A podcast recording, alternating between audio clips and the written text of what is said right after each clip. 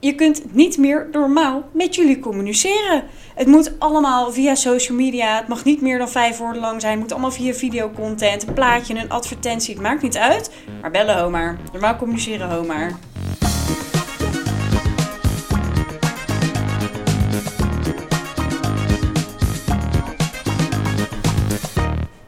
iedereen en welkom bij weer een nieuwe Carrières Keynotes podcast. Nou, deze keer staat uh, de editie van de Carrières Keynotes volledig in het teken van Generatie Z.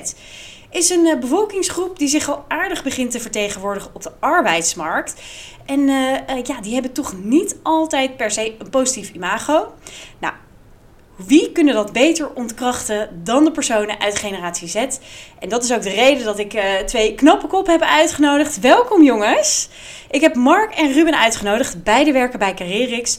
En uh, uh, nou ja, ik ben dus heel erg benieuwd. één, hoe oud jullie zijn. En twee, wat jullie precies bij Carrerix doen. Dus stel jezelf even voor, Mark Ruben. Niet vechten om de microfoon, één voor één. Nou, uh, bedankt voor de introductie. Ja, ik ben uh, Mark van der Hoeven. Ik uh, ben nu 22 jaar, geboren in 2001, onderdeel van Generatie Z. Mooi. Ik werk nu een jaar bij Carrerix op de salesafdeling. Ik ondersteun de salesafdeling en doe tegenwoordig ook het account management daar. Nou, dat ben ik. je, ben studeer, jij, je, studeert ook nog, toch? Ik studeer ook nog. Ik studeer bedrijfskunde. Zit nu in mijn laatste jaar voor mijn bachelor en ga volgend jaar kijken voor een master. Nice. In Rotterdam. Ja, ik uh, ben uh, Ruben. Ik ben uh, 21 jaar. Ik studeer ook bedrijfskunde en werk ook nu ongeveer een jaar, iets meer dan een jaar bij Carrerix. Bij de Customer Success Management afdeling. Ik begon een beetje met administratief werk en nu heb ik veel meer gericht op klantcontacten vooral. Klinkt goed, jongens. Hey, jullie zitten ook bij dezelfde studentenverenigingen. Zeker. Dus vrienden van elkaar, jullie kennen elkaar door en door. Komt helemaal goed. Opgegroeid in dezelfde dorp. Ook nog. Ja. Nou, nou, het kan niet mooier. Het kan niet beter. hey, want we gaan het vandaag hebben over een hele bak vol met vooroordelen over generatie Z. Ik heb hier een hele waslijst. Ik heb uh, uh, op uh, Google ingetoetst vooroordelen over generatie Z. En toen kreeg je in minder dan een halve seconde ongeveer 85.500 vooroordelen. Nou, misschien in ieder geval artikelen over vooroordelen over jullie. Um, maar dat is natuurlijk niet altijd waar. Hè? Het imago klopt niet helemaal. Jullie zijn het er in ieder geval niet mee eens. Nee, nee dat klopt inderdaad. We, we hebben zelf ook even ons voorbereid en gekeken wat voor uh, vooroordelen er allemaal te vinden waren. Ja. Nou, we hebben ze niet alle 85.000 kunnen bekijken. Maar um, we zijn hier wel... Nee, dat doen we ook zeker liever niet.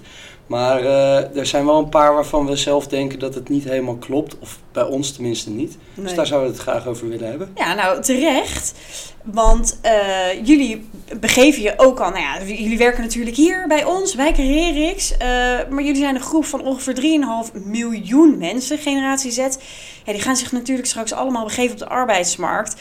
Ja, dus dat betekent dat we toch moeten roeien met de riemen die we hebben. En ik denk dat het ook wel leuk is om uit te lichten straks in het gesprek, is hoe jullie wel op een goede manier te vinden zijn. Waar jullie op aangaan, wat jullie kwaliteiten zijn waar jullie goed in zijn en welke goudmijntjes ze eigenlijk naar binnen halen. Want ik denk dat daar juist de focus op zou moeten liggen. Maar we gaan het eerst eens even over uh, de smaakvolle, de, de juicy stuff hebben. Ik ga er gewoon even een paar af. In ieder geval degene die ik het meeste tegen ben gekomen. Generatie Z is niks gewend. Die stond echt met stip op nummer 1. Ik heb ook wat onderzoekjes erbij gehaald, waaronder dus bijvoorbeeld van het Trimbos, Trimbos Instituut. Die hebben onderzoek gedaan naar, uh, nou ja, in ieder geval de bevolkingsgroep. Uh, waarbij burn-out gerelateerde klachten, angststoornissen, andere psychische problemen. En 37% van die groep bestaat uit jongeren van generatie Z. Dat zijn jullie valt dat te ontkrachten? Dat is best wel een overweldigend percentage, vind ik zelf. Ja, dat vind ik ook. Het is best wel uh, schokkend om ook te horen. Dat het zoveel mensen van onze leeftijd zijn die eigenlijk dus tegen een burn-out aanlopen of problemen. Ja. Um, zelf denk ik dat het uh, best wel lastig is om breed te kijken naar uh, een generatie van 3,5 miljoen mensen. Ja. En wat vooral belangrijk is hier, is dat uh, ik denk dat er veel factoren mee kunnen spelen om ja, uh, tegen een burn-out aan te lopen. Mm-hmm. En ja, ik denk dat we vandaag best wel veel kunnen behandelen. Want zo heb je bijvoorbeeld nu de studieschuld, die, uh, waar ja, heel veel over wordt gesproken. Mhm. En een gemiddelde studieschuld is 40.000 euro. Nou, dat neemt natuurlijk wat stress, stress met zich mee. Ehm, los daarvan zijn natuurlijk ja, andere generaties, want dat hebben we ook even opgezocht, Mhm. werden ook op het begin door oudere generaties benoemd als wat luier en niks gewend, ja. terughoudend. Dus zo komt het misschien ook alweer elke generatie terug. Dat, Is het dan niet gewoon de jeugd? Ja, dat zou je wel misschien kunnen zeggen. Daar kan ook een beetje gekijk- gekeken naar worden, want dat hadden we ook een beetje opgezocht. Ja. Van, eh naar de generatie voor ons werd ook gezien als lui en niks gewend. Ik denk dat dat ook een beetje wordt gezien als natuurlijk nostalgie van iedereen. Mhm. Dat iedereen toch altijd wel een beetje kijkt naar het oud verleden was beter. Want als ik nu al kijk naar, naar de generatie na ons, ik kijk ook van, oh, die hebben het nog makkelijker dan wij hebben. Die hebben het nog meer in de watten worden die gelegd. Ja. En ik denk dat dat ook wel een puntje is om naar te kijken. Ja, precies. Nou ja, en ik denk ook wel dat, dat als ik ga kijken naar waar jullie allemaal mee moeten dealen. We hadden het er laatst ook nog over met elkaar. Is als je gaat kijken naar de woningmarkt. Hè, wel, jullie denken niet eens na over het kopen van een huis. Toen ik 24 was, toen had ik mijn eerste huis al gekocht.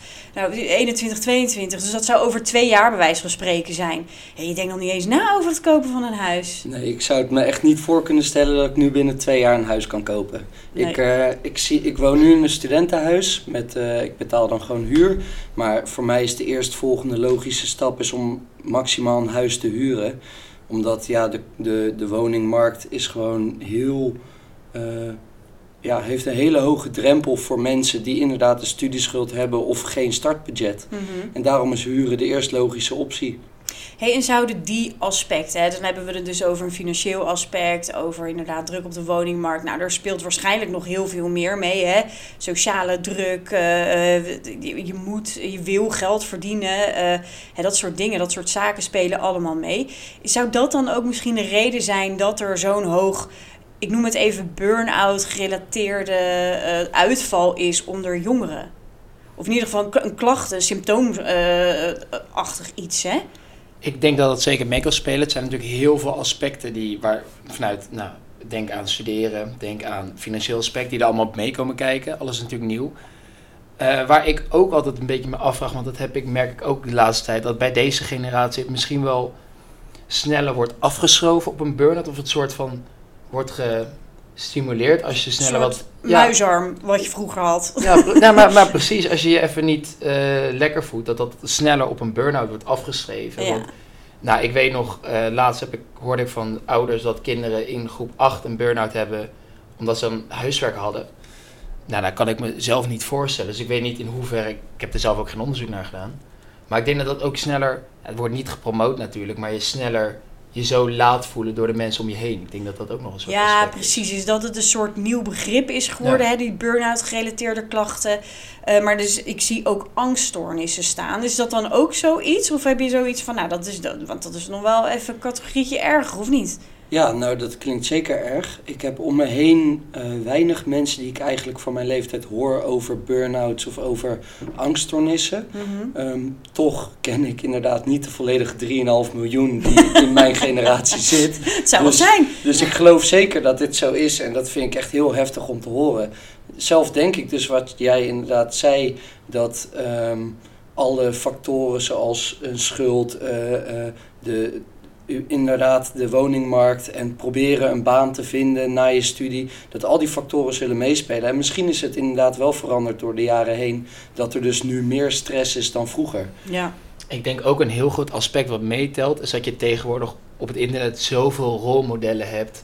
En dat er een soort van ideaal beeld wordt gecreëerd van mensen die op hun 21 of 22 al eigenlijk alles hebben behaald wat voor jongeren te behalen valt. Wat Ja. heel veel mensen niet eens op hun 30ste wordt behaald.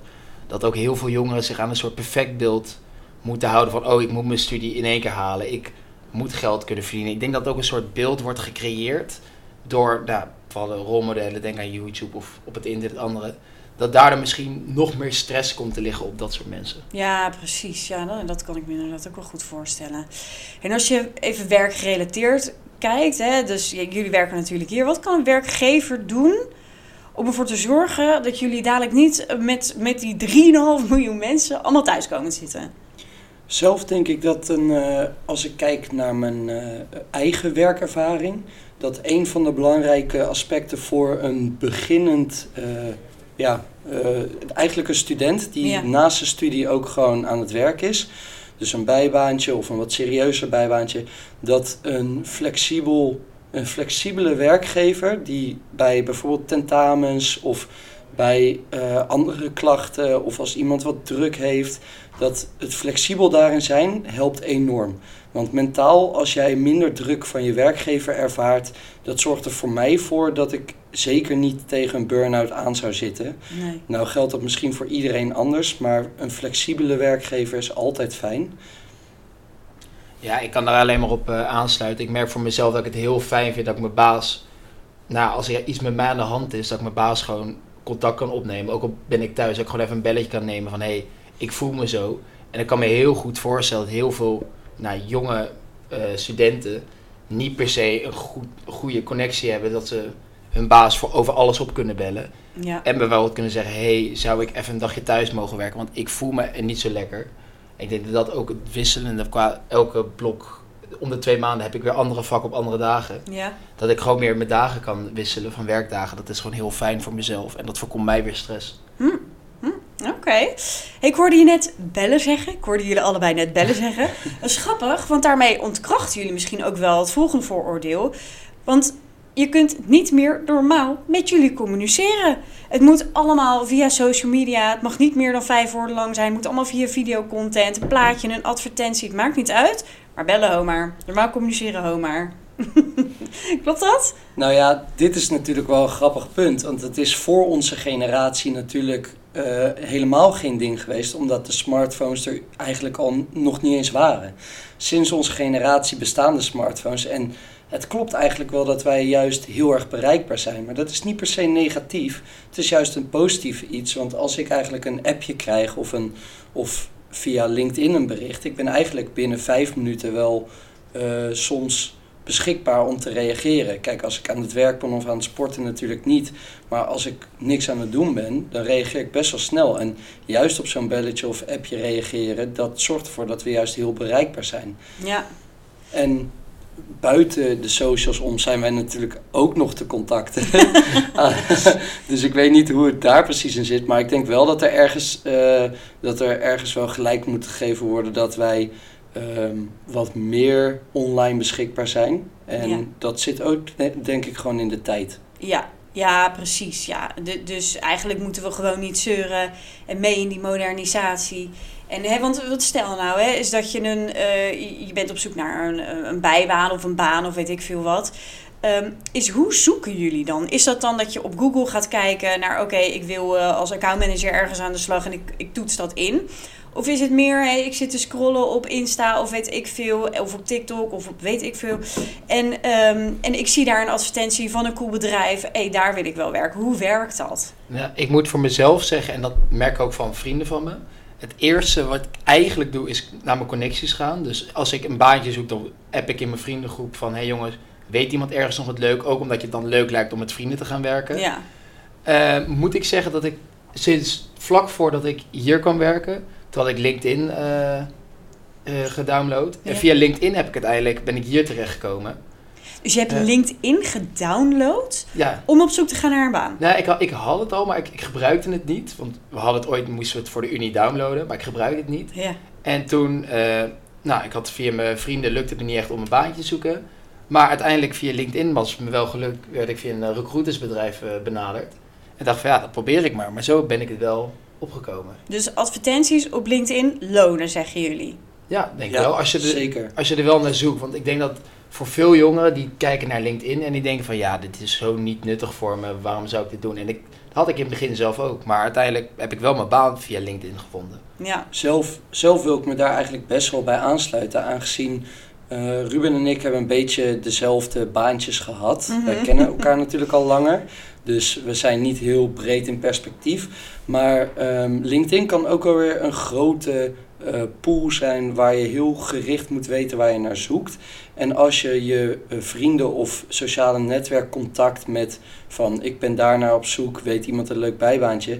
Die mensen weten hoe jij bent en vaak krijg je dan best wel uh, gerichte opties. En op die manier ben ik eigenlijk hier ook gekomen. Want twee maanden nadat Ruben hier kwam mm -hmm. bij Carrerix, was er een functie open. En ik kreeg een appje van Ruben en die wist dat ik een baan aan het zoeken was. Ja, en binnen twee weken was ik hier op de werkvloer. Dus als ik jullie dus goed begrijp, dan, um, dan jullie ontkrachten het niet, hè? Dus dat er eigenlijk, tenminste tot op zekere hoogte niet met jullie te communiceren valt. Het is gewoon anders. Dus ik hoor uh, referrals, hè? dus dat is eigenlijk via je netwerk, dus dat jullie daar heel erg veel gebruik van maken. En dat jullie veel sneller zijn in je manier van communiceren. Dus uh, vroeger zeiden we altijd bellen is sneller, maar uh, appen is ook net zo snel eigenlijk. Ja, zeker waar. Dat denk ik wel. Ik denk dat het niet per se is dat wij minder bereikbaar zijn. Ik denk gewoon op een andere manier denk ik dat we bereikbaar zijn. En ja. ik denk dat misschien de oudere generatie dat ook door moet hebben. Ja, maar hebben jullie bijvoorbeeld dan ook belangst of zo? Nou, voor mij is dat eigenlijk niet van uh, kracht. Maar dit is wel iets wat ik vaker terughoor bij soort van mijn netwerk. Dat er zijn best wel wat mensen van onze leeftijd die dat inderdaad misschien wel hebben. Of toch liever een mailtje sturen dan bellen. Voor mij persoonlijk ga ik liever uh, bellen dan mailen. Omdat ik dan gewoon gelijk reactie heb van uh, degene die ik ja, wil bereiken. En ook gelijk al mijn vragen kan stellen. En als er een keer een vraag wordt gesteld en je hebt nog een vraag aan een telefoon, in een telefoongesprek, is dat gelijk duidelijk. Ja. En via de mail blijf je maar contact houden. Dus ik heb juist liever bellen dan mailen. Ja. Ik denk dat dat ook een, een punt is van opgroeien. Want ik merk ook zelf dat ik nou, elk jaar alleen maar meer en meer ga bellen. Dus ik denk niet dat het per se onze generatie is, maar ik denk dat dat ook een beetje met ouder en volwassen worden is. En meer zelfvertrouwen En meer krijgen. zelfvertrouwen hebben van, ja weet je, dat eerste belletje naar een wild vreemde kan best wel eng zijn. Maar op een gegeven moment doe je het meer en meer en meer. Raak je er gewoon zelf, meer zelfvertrouwen krijg je ervan. Ja. Dus ik denk dat dat ook meer een puntje is van opgroeien in plaats van Eigenlijk gewoon werken, starten. Uh, want hè, dat soort dingen, dat leer je ook toch wel als je aan het werk bent bijvoorbeeld. Hè. Nou, jullie hebben dan... Uh, een leuke baan hier, waarbij je dus wel een beetje gedwongen bent om ook belletjes te plegen, toch? Jullie zitten allebei bij een studentenvereniging, moet je veel organiseren, dan leer je dat ook. Dus eigenlijk zeggen jullie, het is meer een soort onderdeel van het opgroeien, van het meer volwassen worden, dus dat je daar wat meer zelfvertrouwen in krijgt en dat je het dus uiteindelijk gewoon wel gaat doen. Ja, ja daar sluit ik me zeker bij aan. Dat denk ik wel. Hm. Volgende puntje.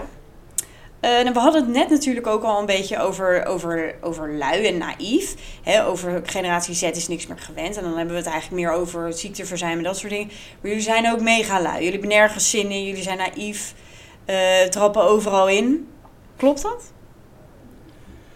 Hmm, dat vind ik een hele lastige. Want je gaat natuurlijk nooit tegen je werkgever zeggen: uh, ik ben lui.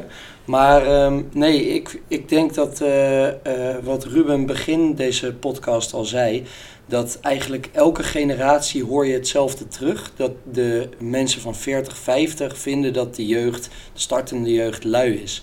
En ergens komt dat denk ik samen met gewoon de leeftijd. Dat als jij van de bijbaantjes komt en je gaat naar een serieuzere baan. Bij bijbaantjes zit er natuurlijk minder druk op. Je hebt geen eigen financiële stress als je 16 bent. Als je 17 bent ook niet. En dat komt later wel. En wanneer je eenmaal 30 bent, dan heb je zelf gewoon kinderen of een, of een huur of hypotheekplicht. Iets, hypotheekplicht. Waardoor je waarschijnlijk veel serieuzer bent op je baan en echt wil laten zien dat je de baan wil behouden. Mm -hmm. En ik denk dat het daarom ook aan de leeftijd ligt. Niet per se aan de generatie en dat het gewoon doorschuift naar elke 20 tot 25-jarige ja, groep. Precies. En ja. ik moet ook zeggen, en ik denk dat is ook niet fout, want ik denk dat iedereen van onze generatie wel eens een dagje heeft van, nou, ik ga lekker op de bank liggen, ik ga Netflix kijken. En ik vind dat dat ook af en toe mag horen. Nou, als jij je zondag uh, even een dagje even wil uitrusten, dat je een drukke week hebt gehad, dat, dat, dat hoort er ook wel af en toe bij. Ik vind dat dat niet per se als lui moet worden weggestemd. Maar dat dan eerder even jezelf weer opladen is. Precies. Dat denk ik ook. Ja, ja. Dus eigenlijk kun je wel zeggen, jullie nemen wel de ruimte en de tijd om je op te laden, om gewoon even rustig aan te doen. Ik, ik denk niet dat het gezond zou zijn om alleen maar bezig te zijn. En af en toe moet je ook gewoon even je rust kunnen nemen. En als dat voor jou is een rondje wandelen of is dat voor jou even op de bank liggen. ik vind dat wel gezond voor je mentale gezondheid. Om af en toe een stapje terug te doen. Af en toe even lekker uit te kunnen rusten. Dat denk ik wel. Ook is generatie Z natuurlijk eigenlijk nu tussen de volgens mij 13 en 28 jaar oud. Ja, als breed genomen, ja, ja. Breed genomen inderdaad. Maar als je kijkt van 13 tot 23 is dat natuurlijk of nog kind zijn of een studententijd. En ja, het is ook weer niet gezond om natuurlijk en te werken en je studie en sociale dingen in de avond en dan overal je energie voor te hebben. Dus ergens wat Ruben zegt, het gaat een keer energie kosten. En pas wanneer je boven die 24 komt en je studie weggaat omdat je klaar bent en dan echt gaat werken, dan vind ik wel dat uh, dan moet die luiheid er wel vanaf zijn. hey, want ik hoorde jullie ook, want we hebben hier natuurlijk hiervoor hebben een meetingje gehad. En uh, uh, daar hadden jullie wel heel eerlijk toegegeven dat je soms wel eens met je kont van de bank af zou moeten komen en bijvoorbeeld een boek zou moeten gaan lezen of inderdaad gaan sporten en je toch wel heel erg geneigd bent om op TikTok te gaan zitten scrollen of Instagram reeltjes te kijken. Daar betrapte je jezelf soms wel eens op, hè? Ja, dat klopt. En ik denk dat dat ook iets is van deze tijd, aangezien, ja, weet je, ik vind sporten heel leuk om te doen. Uh, en af en toe betrap ik me dan erop, dan lig ik op de bank en dan vind ik echt van, ik moet sporten, ik vind het leuk. Maar wat je dan zegt, dan open ik toch nog even mijn telefoon, dan ga ik even scrollen op TikTok. En ik denk dat dat komt dat alles tegenwoordig zoveel makkelijker of toegankelijker is. Ja, want nou, mijn telefoon openen, even een paar filmpjes kijken, ja, dat is met een handwerk van twee seconden, dan zit ik erop. Ja. Het is gewoon heel toegankelijk. En ik denk ook tegenwoordig met alle bedrijven, al die algoritmes die uh, op onze interesses inspelen. Nou, als ik het open, het komen alleen maar dingen op die ik leuk vind. En ik denk dat het dan ook alleen maar ja, in je hoofd dingetjes triggert om het maar een soort van verslaving erbij komt of zo, denk ik. En dat ook al is dat maar voor 10 minuten dat je het even doet. Of dat sommigen, er zullen ook wel jongeren zijn die het echt nog veel langer doen. Maar of je, er zit een soort verslaving in, denk ik, toch? Op een bepaalde manier. Dat ze gewoon precies op je interesses inspelen. Dat is inderdaad wel waar. Het is vergeleken met natuurlijk een generatie voor ons, dat wij nu TikTok en andere uh, social media hebben waar eigenlijk um, heel verslavend algoritme aan zit. Dat, dat zorgt er wel voor dat wij misschien minder productief zijn op een um, zeker een vrije dag. Want als je inderdaad eenmaal je telefoon opent, maar ik denk dat de generatie voor ons nog steeds daarmee aansluit. Als ik zeg helemaal niks. Precies. Dan uh, als je eenmaal TikTok opent, ja, dan zit je er toch vaak wat langer op. En we hadden het er inderdaad over en we schrokken een beetje van onze schermtijd. um, en ook schermtijd van onze vrienden. Maar ja, dat is wel een uh, verandering in deze generatie. Ja, wat, wat hadden jullie nou? Die vriend toch? Die zes... Hoe lang had hij op TikTok gezeten ja, op een dag? Zes uur. Op een, uh, wel een vrije zondag. Maar die had schermtijd van 6 uur en die kon precies zien wanneer die opstond. Toen zag hij twee uur lang TikTok. Toen ging hij twee uur sporten. Toen zag hij weer twee uur lang TikTok. Toen heeft hij een wedstrijd gekeken en gegeten. en toen weer een uurtje TikTok. Maar ik moet wel zeggen, nou, het is echt schandalig natuurlijk. Daar moet ik zelf ook wel heel erg om lachen. Maar ik had hier laatst met mijn vader ook een gesprek over. En toen moest ik ook wel lachen. Want uh, ik denk dat dat op je telefoon zitten niet ook alleen bij ons is. Maar mijn vader die heeft echt apps moeten verwijderen. Omdat hij dan een spelletje had. Clash of Clans. En dan zat hij dan op zijn werk te spelen. En die betrapte zich op hoeveel schermtijd hij er ook aan kwijt was. Ik, ik weet niet meer hoeveel. Maar omdat dat ook zo toegankelijk is. Oh, je kan even vijf minuten tussendoor even je telefoon openen. Even doen. En die kwam er toen ook achter van, ik moet toch dit even allemaal verwijderen, want ik ben je toch even tijd aan kwijt. Ja, precies. Het is, het is dus um, het is allemaal makkelijker en toegankelijker geworden. Verslavingsgevoelige uh, software is het eigenlijk. Hè? Die apps die, die, die, die triggeren je, uh, je verslavingspapillen, om het maar even zo te zeggen. En, en daardoor. Uh, maar is dat, dan, is dat dan niet een beetje naïef om daar dan iedere keer weer in te trappen? En dat te denken van, nou, misschien moet ik die telefoon ook weer eens even wegleggen.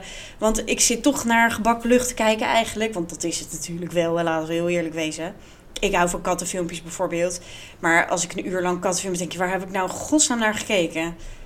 Ja, nou uh, ja, zeker. We zouden, eigenlijk het beste is om natuurlijk überhaupt die apps niet te openen. Want uh, uh, het beste van je tijd is natuurlijk gewoon 40 uur per week werken. Daarna sporten, slapen en goed eten. En ja, met mensen te praten. Dat is natuurlijk het beste in, de beste in, indeling van je tijd. Maar ehm, een klein beetje TikTok of YouTube kan toch natuurlijk geen kwaad. Zeker. Oké, oké. Goed, strepen we, strepen we die af. Een ha- voor de helft. Voor de helft, Voor de Voor de helft. helft, ja. Hey, en en ehm, ik, heb er nog een, ik heb er nog een aantal, maar ik denk anders dat we het niet redden wat betreft de tijd. Want eh, ik vind het super interessant om naar jullie te luisteren. Want wat ik ook heel sterk merk, en dat vind ik dan wel heel erg leuk, is dat jullie wel, ondanks dat we het natuurlijk erover hebben gehad, van nou, het valt allemaal mee. Jullie zijn wel heel erg bezig met je mentale gezondheid. Met rust inbouwen, eh, met, met wel tijd voor jezelf nemen. eh, ondanks dat er heel veel prikkels van buitenaf komen, is dat je zegt, nou weet je, ik vind het wel belangrijk om, om rust en, en me mentaal gezond te houden. En ik weet niet eens, tenminste, ik vind dat niet iets slechts. Ik vind dat eigenlijk juist iets heel erg goeds, iets positiefs. En ik denk dat een werkgever daar ook heel veel aan kan hebben in het omgaan met, met überhaupt medewerkers. Dus dat genera of de generatie Z juist iets eh, bespreekbaar maakt, mentale gezondheid, waardoor je dus ehm, eh, ja, toch, toch ook niet alleen jullie generatie, maar überhaupt gewoon al je medewerkers gelukkiger, vitaler, eh, beter in hun werk laat zijn. Toch? Ja, zeker. Ja, ik eh, merk ook heel erg om me heen dat mensen elkaar echt motiveren om bijvoorbeeld sportief bezig te zijn. Of het nou hardlopen, sportschool of een, of een balsport is of iets anders. Mensen motiveren elkaar daar best wel in. En dat vind ik voor de mentale gezondheid best wel belangrijk onder studenten. Dat je eh, onder elkaar komt en elkaar motiveert om fysiek bezig te zijn. Want alleen maar thuis zitten heeft in corona, heb je dat kunnen zien, dat is best wel slecht voor je mentale gezondheid. Zou het niet ook een beetje nog daardoor komen? Hè? Dat is nu natuurlijk al wel weer een tijdje achter ons. Maar ja, weet je, als ik naar jullie kijk, dat is twee jaar geleden. Hè? Het waren jullie 20, 19, 20. Dat is echt in je uitgaansperiode, dat lijkt me best wel pittig. Ja, nee, ik moet ook zeggen, ik denk het, het begin van natuurlijk je, als je 18 wordt, is weer een nieuwe mijlpaal. En ik was zelf twee maanden 18 toen corona echt begon, dus toen eigenlijk alles langzaam dichtging.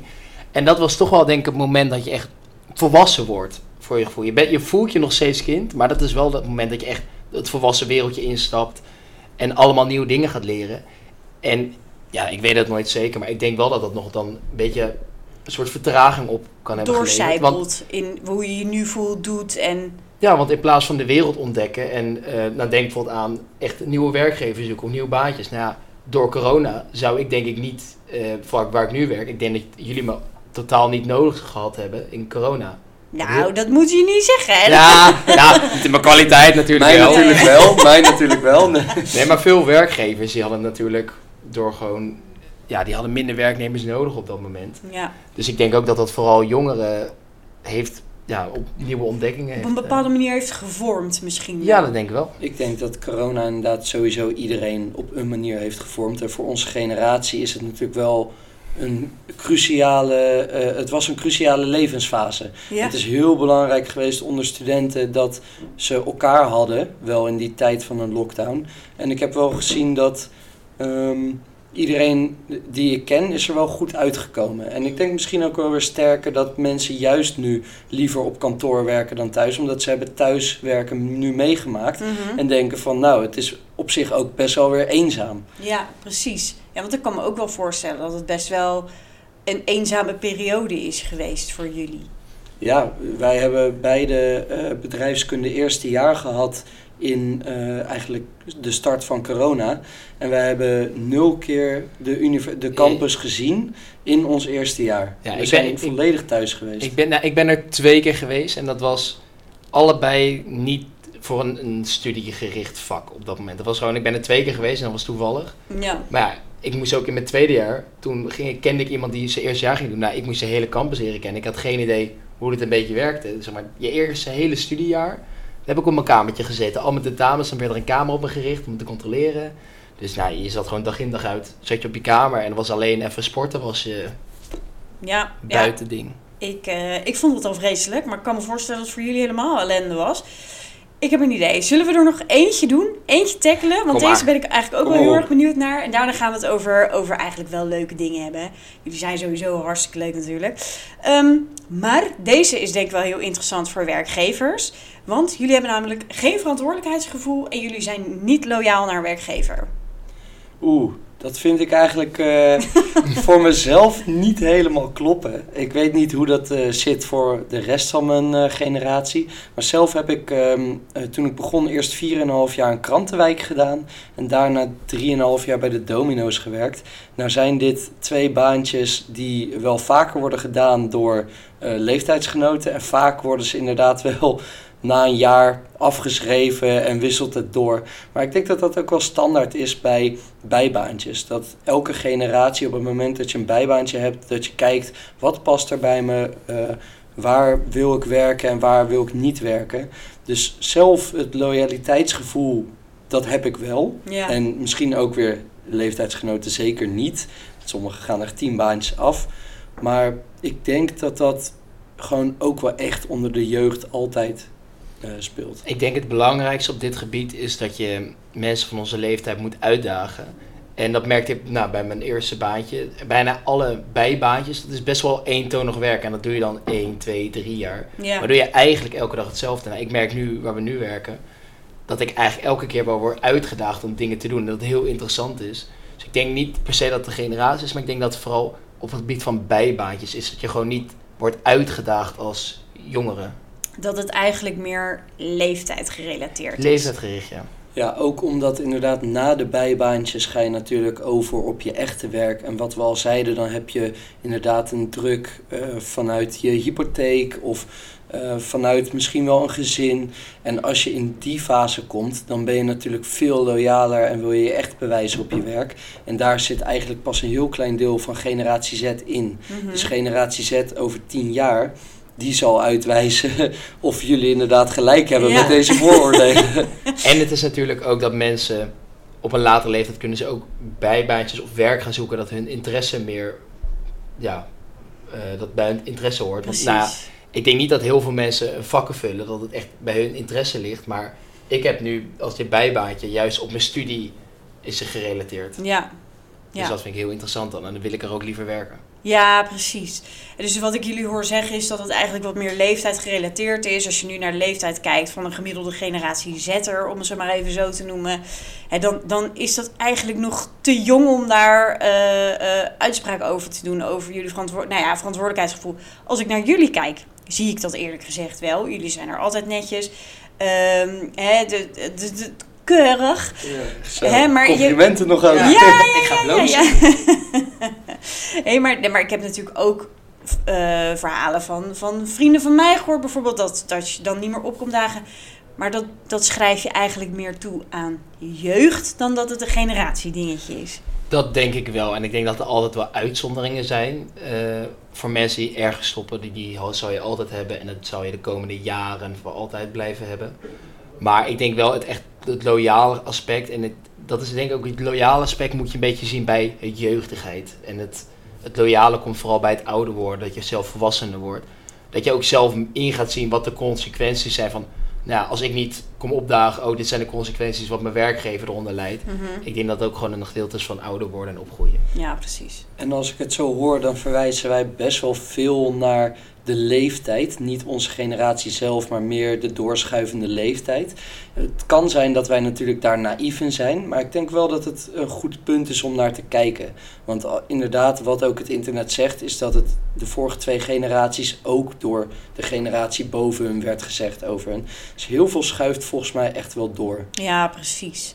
Nou, daar kan ik me eigenlijk best wel wat bij voorstellen. We hebben het nu gehad over een berg aan vooroordelen. Nou, die hebben jullie voor een groot deel weten te ontkrachten. Dus chapeau, heren. Heel Mooi. goed. Bedankt. Hé, maar welke, eh, als je dan gaat kijken naar jullie generatie, hè, welke voordelen, dus niet vooroordelen, maar voordelen zijn er eh, eh, als het gaat om, om nou ja, werkgevers die op zoek zijn naar jullie of die jullie in dienst nemen? Je gaat kijken naar technologische ontwikkeling, eh, naar, naar, naar jullie beeld, de kijk op de wereld, om het maar even zo te zeggen, om hem lekker groot te maken. Welke voordelen zijn er ik denk, de, het grootste voordeel wat er is, is denk dat jongeren zo verschillend zijn en steeds verschillende worden. Ik denk dat bijvoorbeeld een creatief aspect daar heel erg op te maken heeft. Nou, en dat kan zijn hoe de wereld verandert, want er komen alleen maar meer verschillende studies bij. Dus jongeren gaan zich alleen maar meer opsplitsen, verschillende richtingen op. En dat er gewoon zo, de wereld zoveel verandert, dat zoveel jongeren zich op verschillende aspecten gaan interesseren. En ik denk dat dat juist voor creatief, uh, op creatief gebied heel erg helpt. En dat gewoon voor alles is er wel iemand die zich ergens interesseert. En ik denk dat dat alleen maar meer wordt. Ja, en ik denk dat inderdaad de technische, uh, technologische ontwikkeling die heeft plaatsgevonden ook echt heel erg meespeelt bij onze generatie. Dat wij zijn allemaal, of bijna iedereen, is best wel uh, handig met zijn telefoon en met uh, social media.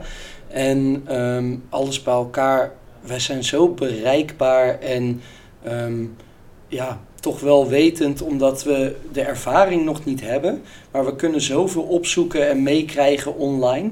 Dat mensen toch voor mijn gevoel wat meer weten dan uh, twintig jaar terug. Ja, en ik denk dat die bereikbaarheid voor een werkgever ook heel belangrijk is. Ja, dus, dus wat ik jullie eigenlijk hoor zeggen is: je bent eigenlijk, hè, ondanks dat wij dus zeggen, jullie zijn juist niet makkelijker bereikbaar of anders bereikbaar ja, maar jij bent eigenlijk veel breder bereikbaar. Hè? Want je kunt je vinden op een social media kanaal, via WhatsApp, eh, via een belletje. Uh, maar dat je ook de informatie die je misschien niet weet nog, dat je die veel makkelijker kunt opzoeken. Dus dat je heel makkelijk leert, informatie tot je neemt. Als je het nog niet weet, dat je het dus zelf uitzoekt. Dus dat je wat meer zelfredzamer bent, misschien. Ja, nou, ik merk nu ook op, op werk gebruiken wij heel veel Excel. En uh, uh, als ik iets niet weet. Dat mag we eigenlijk niet zeggen. Nee, natuurlijk wel. Ja. gelukkig, gelukkig. Nee, we gebruiken alleen Carrerix, dames en heren. Wij gebruiken alleen Carrerix. Nee, we gebruiken heel veel verschillende programma's. en uh, als ik iets niet weet, dan voordat ik het vraag, ga ik het wel echt eerst zelf opzoeken. En ja. ik denk, ik weet niet hoe het met generaties voor ons was. Maar ik weet wel zeker dat dat voor onze generatie heel erg geldt. Dat je um, zelf eerst naar een oplossing zoekt voordat je anderen vraagt. En dat is voor een werkgever natuurlijk heel belangrijk. Absoluut. Nou ja, het, is heel erg, lijkt mij heel erg positief. Ander puntje nog? Tuurlijk. We hebben alle tijd. Ja, maar. Nee, maar, nee, maar hebben jullie nog een suggestie voor... Hey, oh, zo. Neem mij aan. Hè? Nou ja, ik denk ook, we zijn er met de nieuwe veranderde wereld... en alle nieuwe uitvindingen, technologieën. Wij worden daarin opgeleid op dat gebied. Dus wij krijgen gelijk van nou, de mensen die het, nou, de de professors die dit hebben uitgezocht, ontwikkeld hebben, die er echt heel veel verstand van hebben. Nou, dat zijn een paar enkele in de oudere generaties. Maar die paar enkele die geven het wel over op onze hele lichting. Dus ik denk dat onze hele lichting eigenlijk sneller verstand krijgt. Of wel, wel misschien wel meer verstand heeft op de nieuwste technologieën, op sommige bepaalde dingen. Hmm. Want ik denk niet, ik denk dat nou, bij onze studie krijgt iedereen in bepaalde programma's uh, les. En ik denk dat veel van de oudere generaties dat niet hebben gehad. Dus met zulke programma's zijn wij denk ik gewoon handiger of kunnen we het sneller, makkelijker leren. Ja, ja.